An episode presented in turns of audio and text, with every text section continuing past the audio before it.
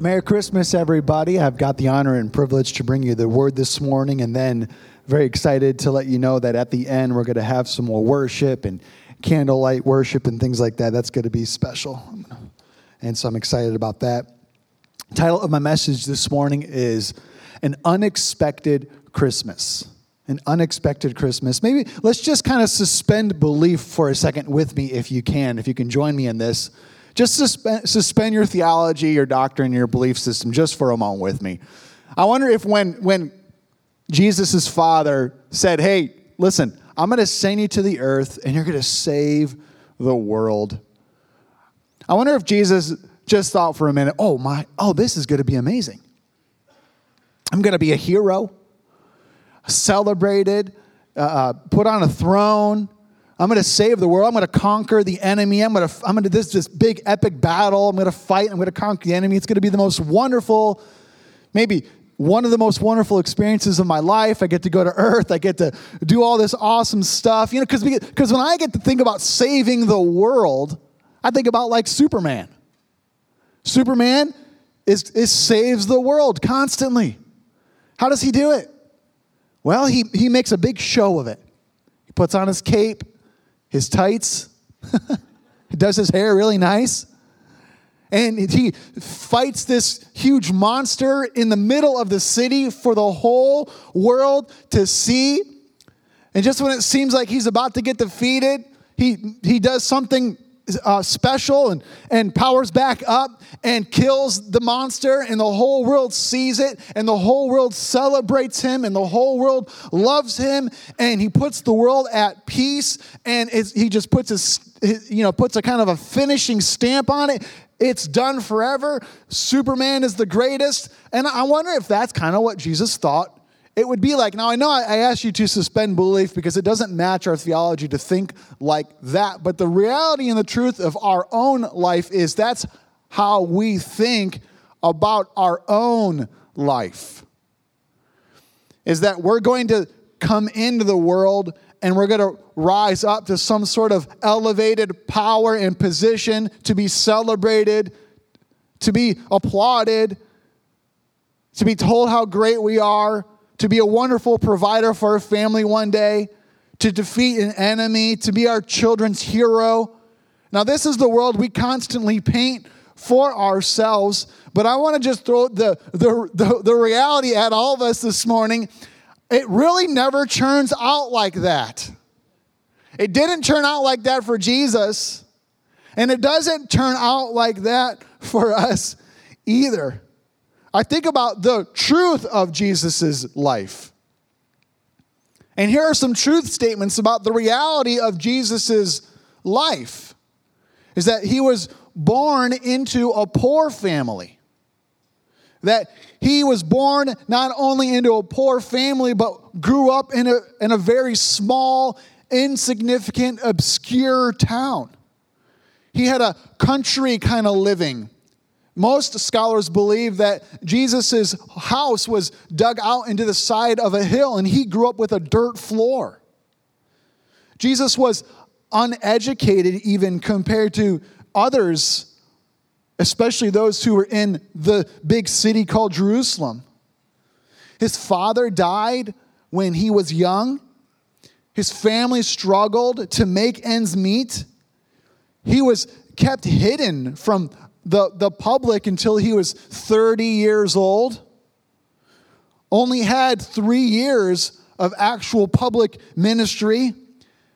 He died at the age of 33, very young. His friends that he had made had all abandoned him, especially when he started his public ministry. He had to gather new friends, new disciples, new followers around him. It doesn't appear to me that any of his childhood friends were any of his disciples or any of his followers. Even his own brothers didn't believe upon Jesus as the Savior of the world until after he had died and risen from the dead.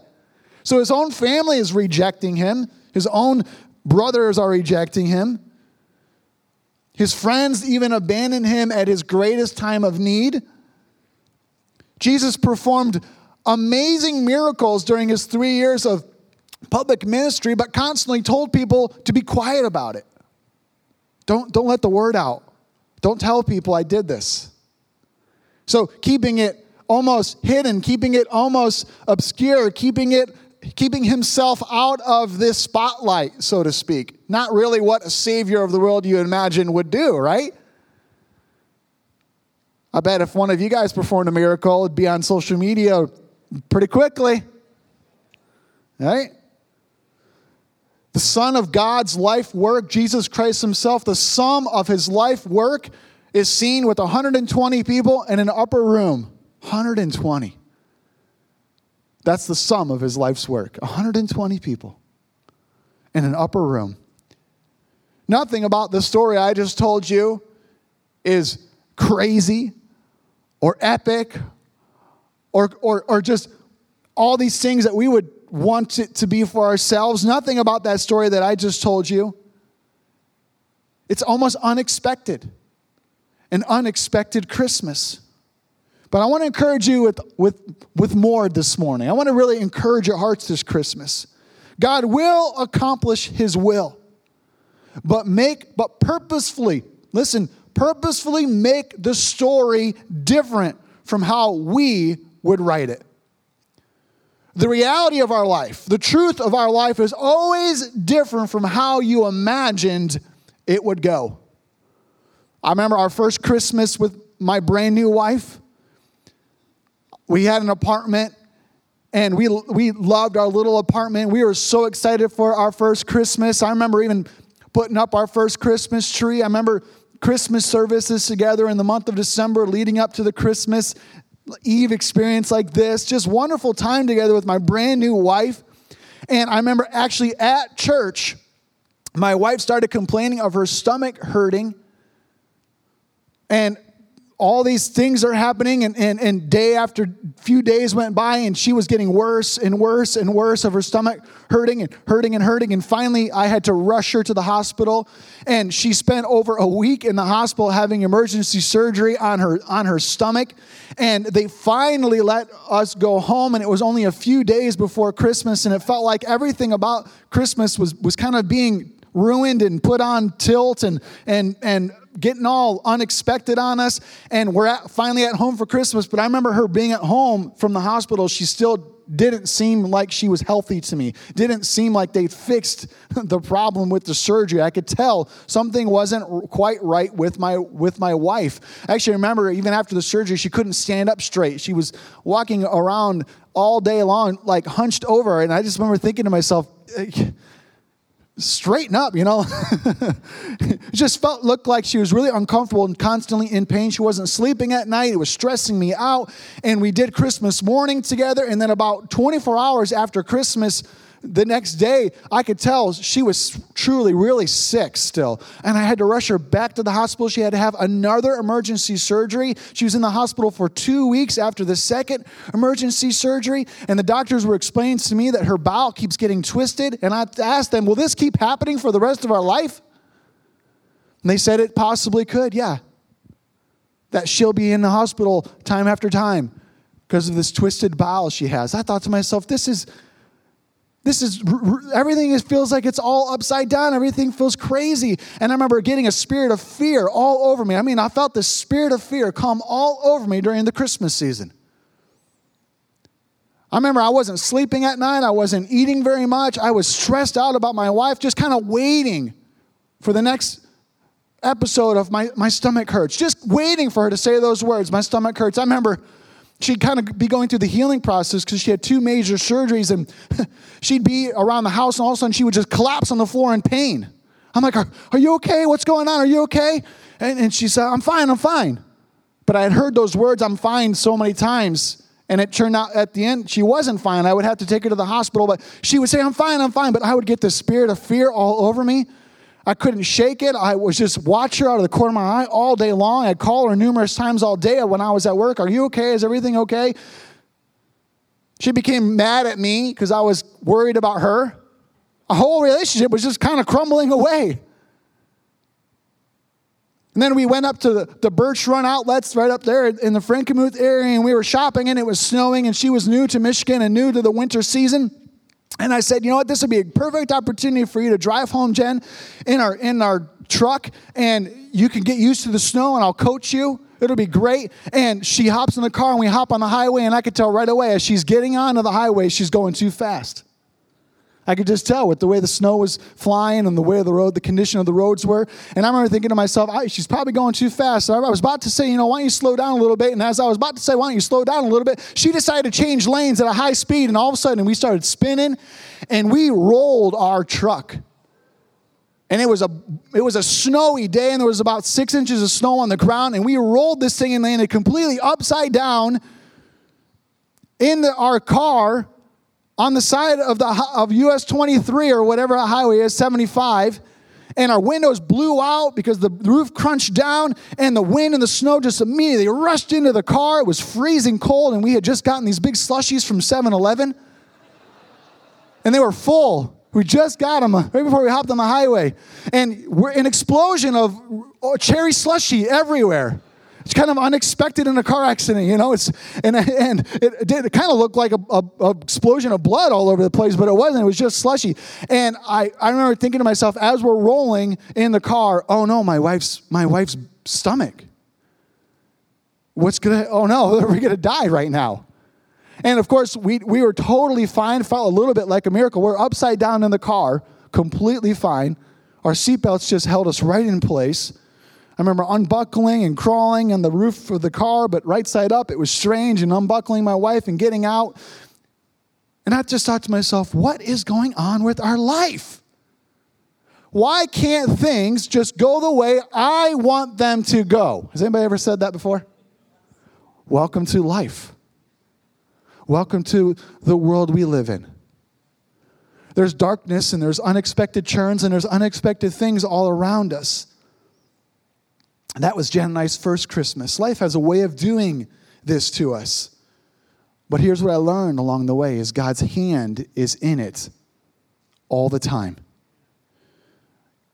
Marriage is a little bit more difficult than how you really imagined it would be, isn't it? Having kids is more difficult than you imagined it would be. You know, we all want to be a leader. We all want to be a, a, a, some hero one day. But we all want to use, be used by God to do all these amazing things, but the reality of the situation is always different from how we imagined it would be. Even Jesus' disciples were confused as to why he wasn't assembling an army to defeat the Roman Empire who was oppressing the Jewish community.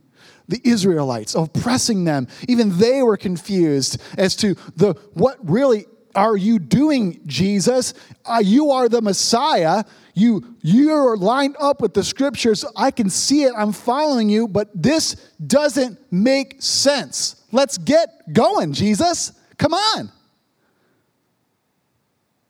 And maybe you're confused this Christmas season.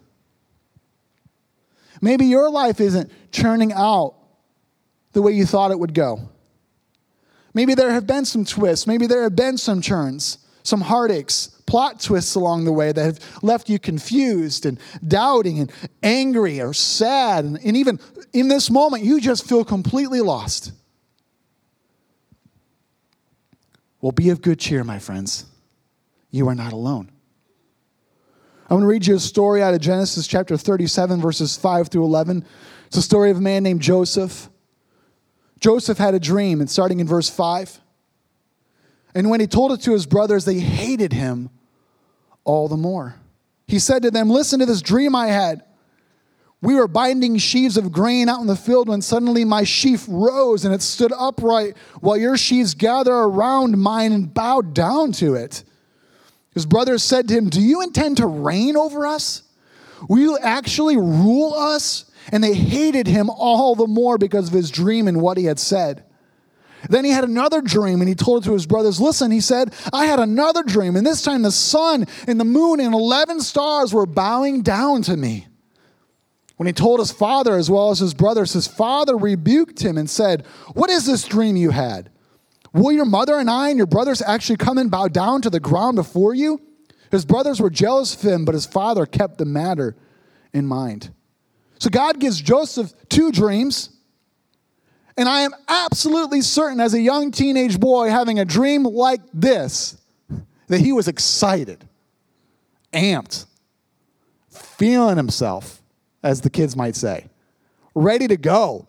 I, everybody's going to bow down to me. I watched the sun and the moon and 11 stars and all these things have been bowing down to me. This kid, this, you got to imagine being a young teenage boy. This is exactly what every young teenage boy has ever wanted, ever in the history of all humanity. This is it.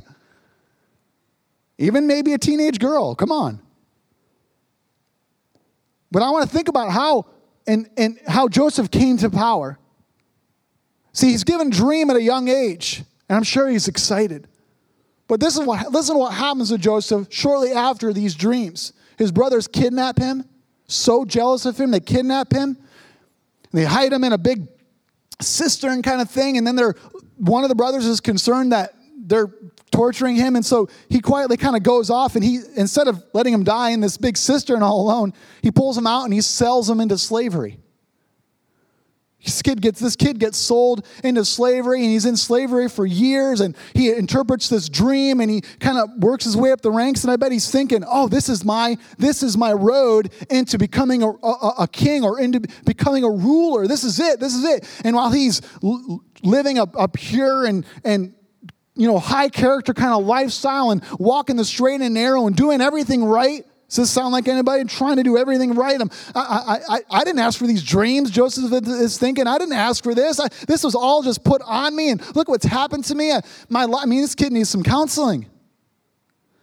And he's working his way up the ranks, and finally he seems to find himself in the palace, and the, the, the the you know the pharaoh's wife takes a liking to, to him and but he won't sleep with her. And so she she falsely accuses him of, of rape and he gets thrown into the dungeon for years on end and for completely forgotten about. But he's a he's a skilled dream interpreter because of the gifts and the callings of god in his life. And he finally works his way up and interprets the the, the pharaoh's dream. And and the and pharaoh is so impressed by this kid that he elevates him to second in command. He is finally in power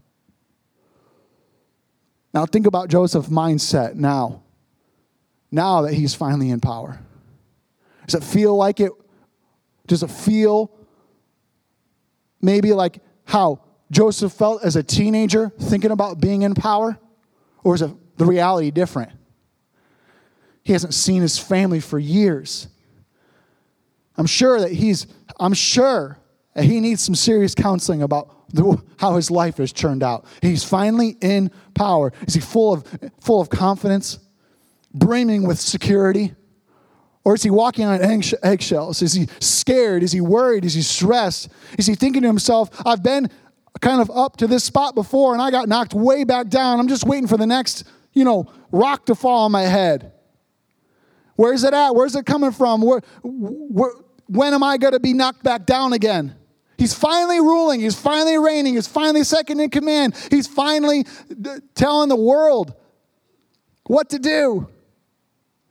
But you got to imagine where his heart's at at this point. And I would even say to you today that where Joseph's heart is at is exactly where his heart needs to be at to be a ruler. It's exactly where his heart needs to be at to be in charge. Because if Joseph was to be put in charge as a teenage boy, just a few weeks after giving those dreams, do you think he'd be a, do you think he'd be a good king?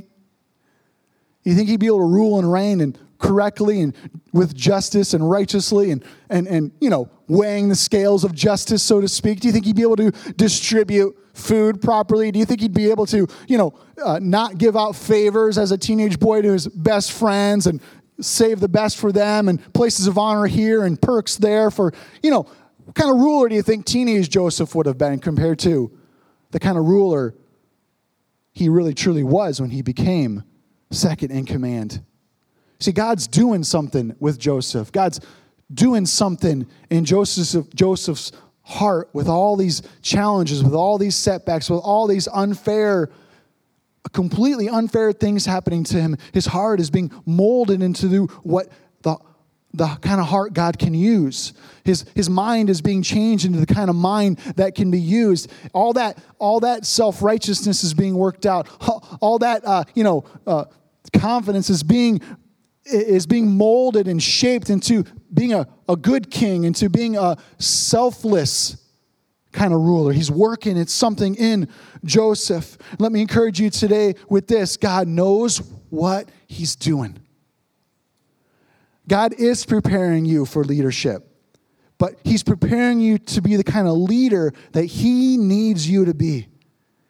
He needs His leaders to be humble and gentle, loving and kind and patient, caring and wise.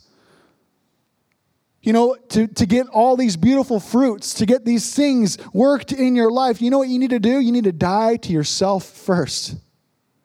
That's what happens in the Bible with these leaders is God works works out and gets out all their pride, all their selfishness. God works it out. And you know what? He's doing the same thing in you and he's doing the same thing in me. He's working out all these puffed up things that we give ourselves, all these self righteous talk we give ourselves, all this stuff we think about ourselves. He says, No, no, no, no, that's not the kind of leader I need in charge. You're going to be a leader one day, but we're going to work out all these things. We're going to get you to a place where by the time you're stepping into leadership, by the time you're in charge, by the time you're a husband, by the time you're a father, oh, we're going to work in you all these things like gentleness, compassion, you know, love, kindness, and goodness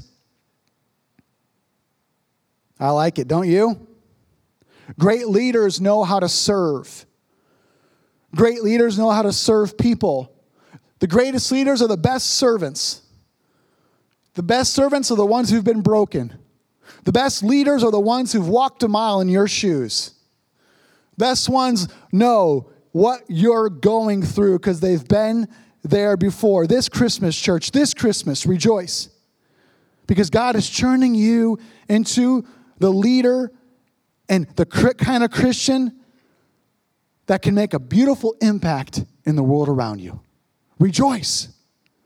I would say today that even your pain is a holy place. If you could step back for a minute, just examine your path of life, everything you've gone through, everything that, that, that has hurt you along the way, or you felt like wasn't fair, or felt like why did that happen to me? Why am I going through this? Why this? Why that? And, and, and I could list off a hundred things that are unfair that have happened to us. Why, why, why? And just step back and say, maybe God's working in me something greater. Maybe God's churning me into something better. Maybe this experience has softened me.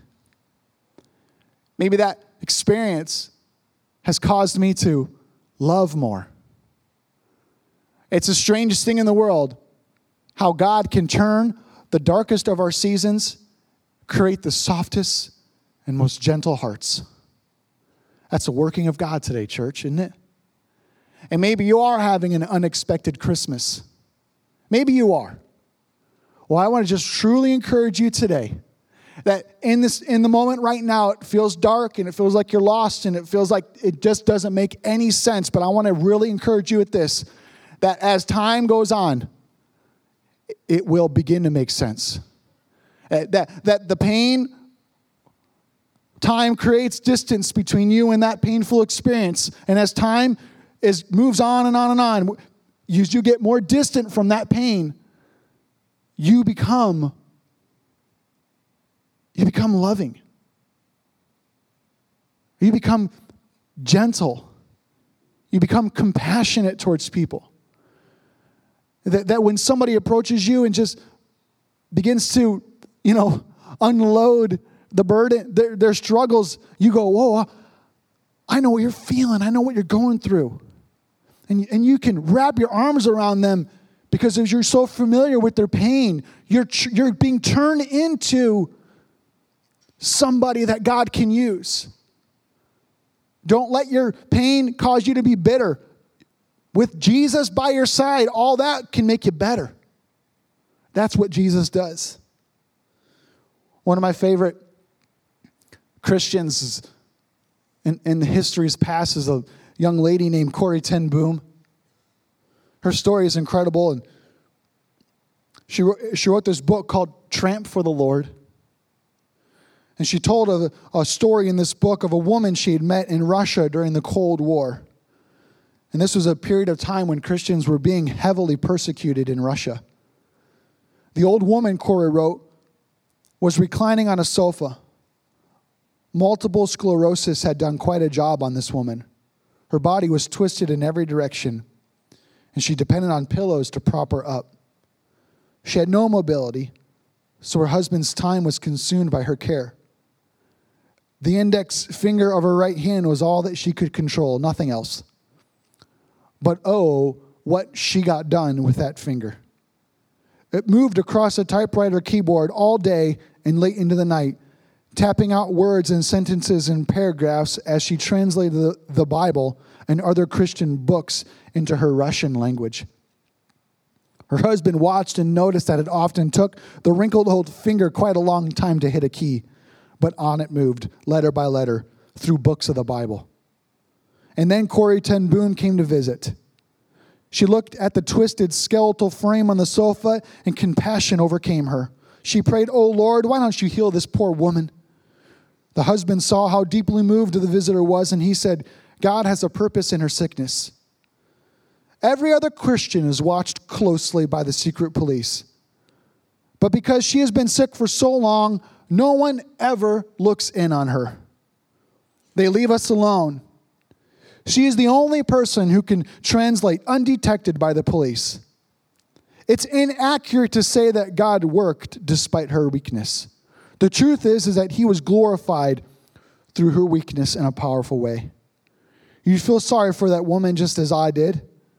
But the very thing we'd wish and pray away, the very thing that apparently was destroying her life, the prickly thorn causing so much pain, was a holy place that allowed a very weak woman to become a pillar of strength in God's kingdom. This is how God works. This is how God uses me and you. This is how God used his son Jesus to save you and I. This is how God used Jesus when he walked this earth. This is how God uses me and you. God will use storms to get us into the right place. Mark 4, verses 35 through 41 says, The day when evening came, he said to his disciples, Let's go over to the other side. Leaving the crowd behind, they took him along just as he was in the boat. There was also other boats with him. A furious squall came up, and the waves broke over the boat so that it was nearly swamped.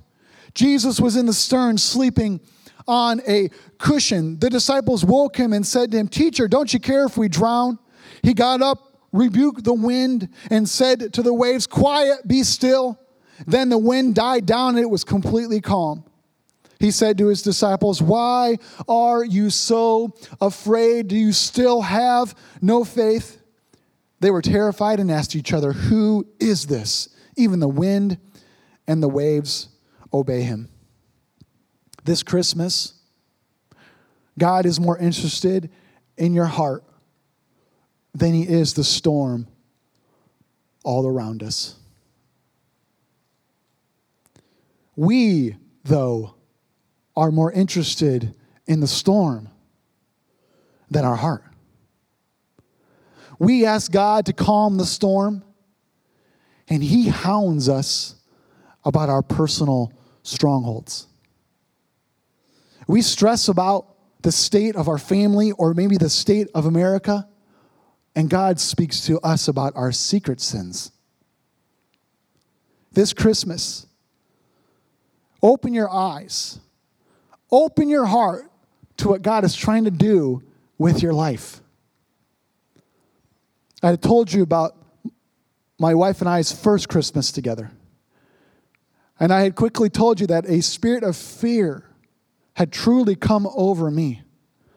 And it affected every area of my life. And it was negatively affecting my marriage. My spirit of fear was creating tension between my wife and I. I was always concerned about her health, always concerned about her pain, always concerned about how she was feeling, what she was thinking, how she was doing. It, it, it shadowed and covered every conversation we had, everything we did together, we would think about going out and doing something fun, and I would hesitate to say, maybe we should just take it easy because of your health. We would a simple conversation would always point back to my fear of her health. And it would cause tensions and it would cause arguments and it would cause struggles. And it was affecting not only my relationship with, with my wife, but it was affecting how I would come to work during the day. It was uh, affecting my relationships with my friends. It was affecting every area of my wife, of my life. And I remember Jen calling it out one day and saying, You need to get healed of your fear. Isn't that interesting? The one who's sick is telling me that I need to get healed. And she was right. That I was asking God to calm the storms, I was asking God to, to take away certain things, and all the while I could always feel God saying, I'm more concerned about your heart.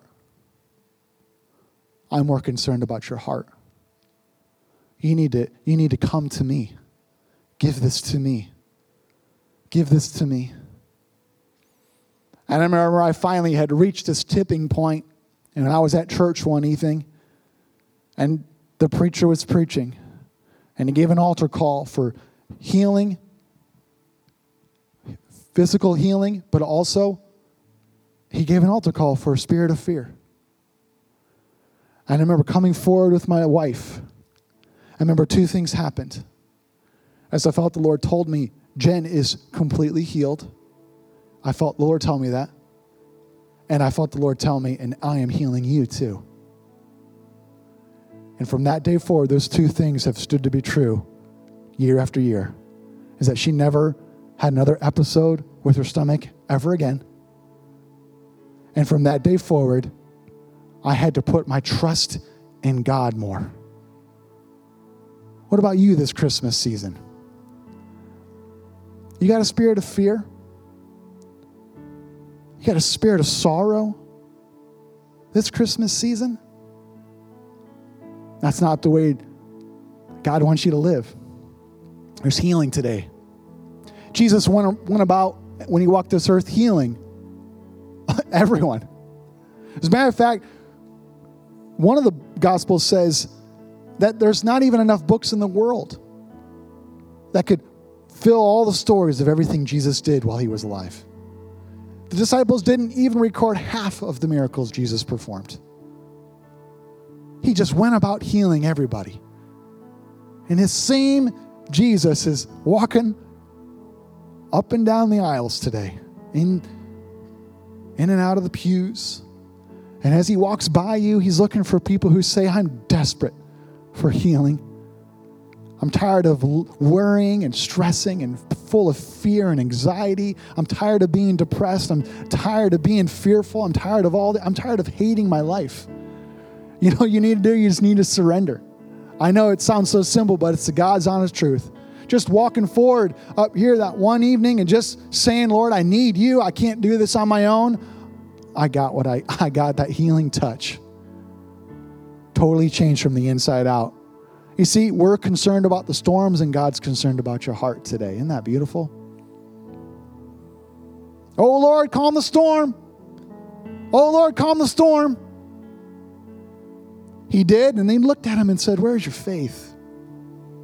Where's your faith? See, this, this, the storm is easy to calm for Jesus.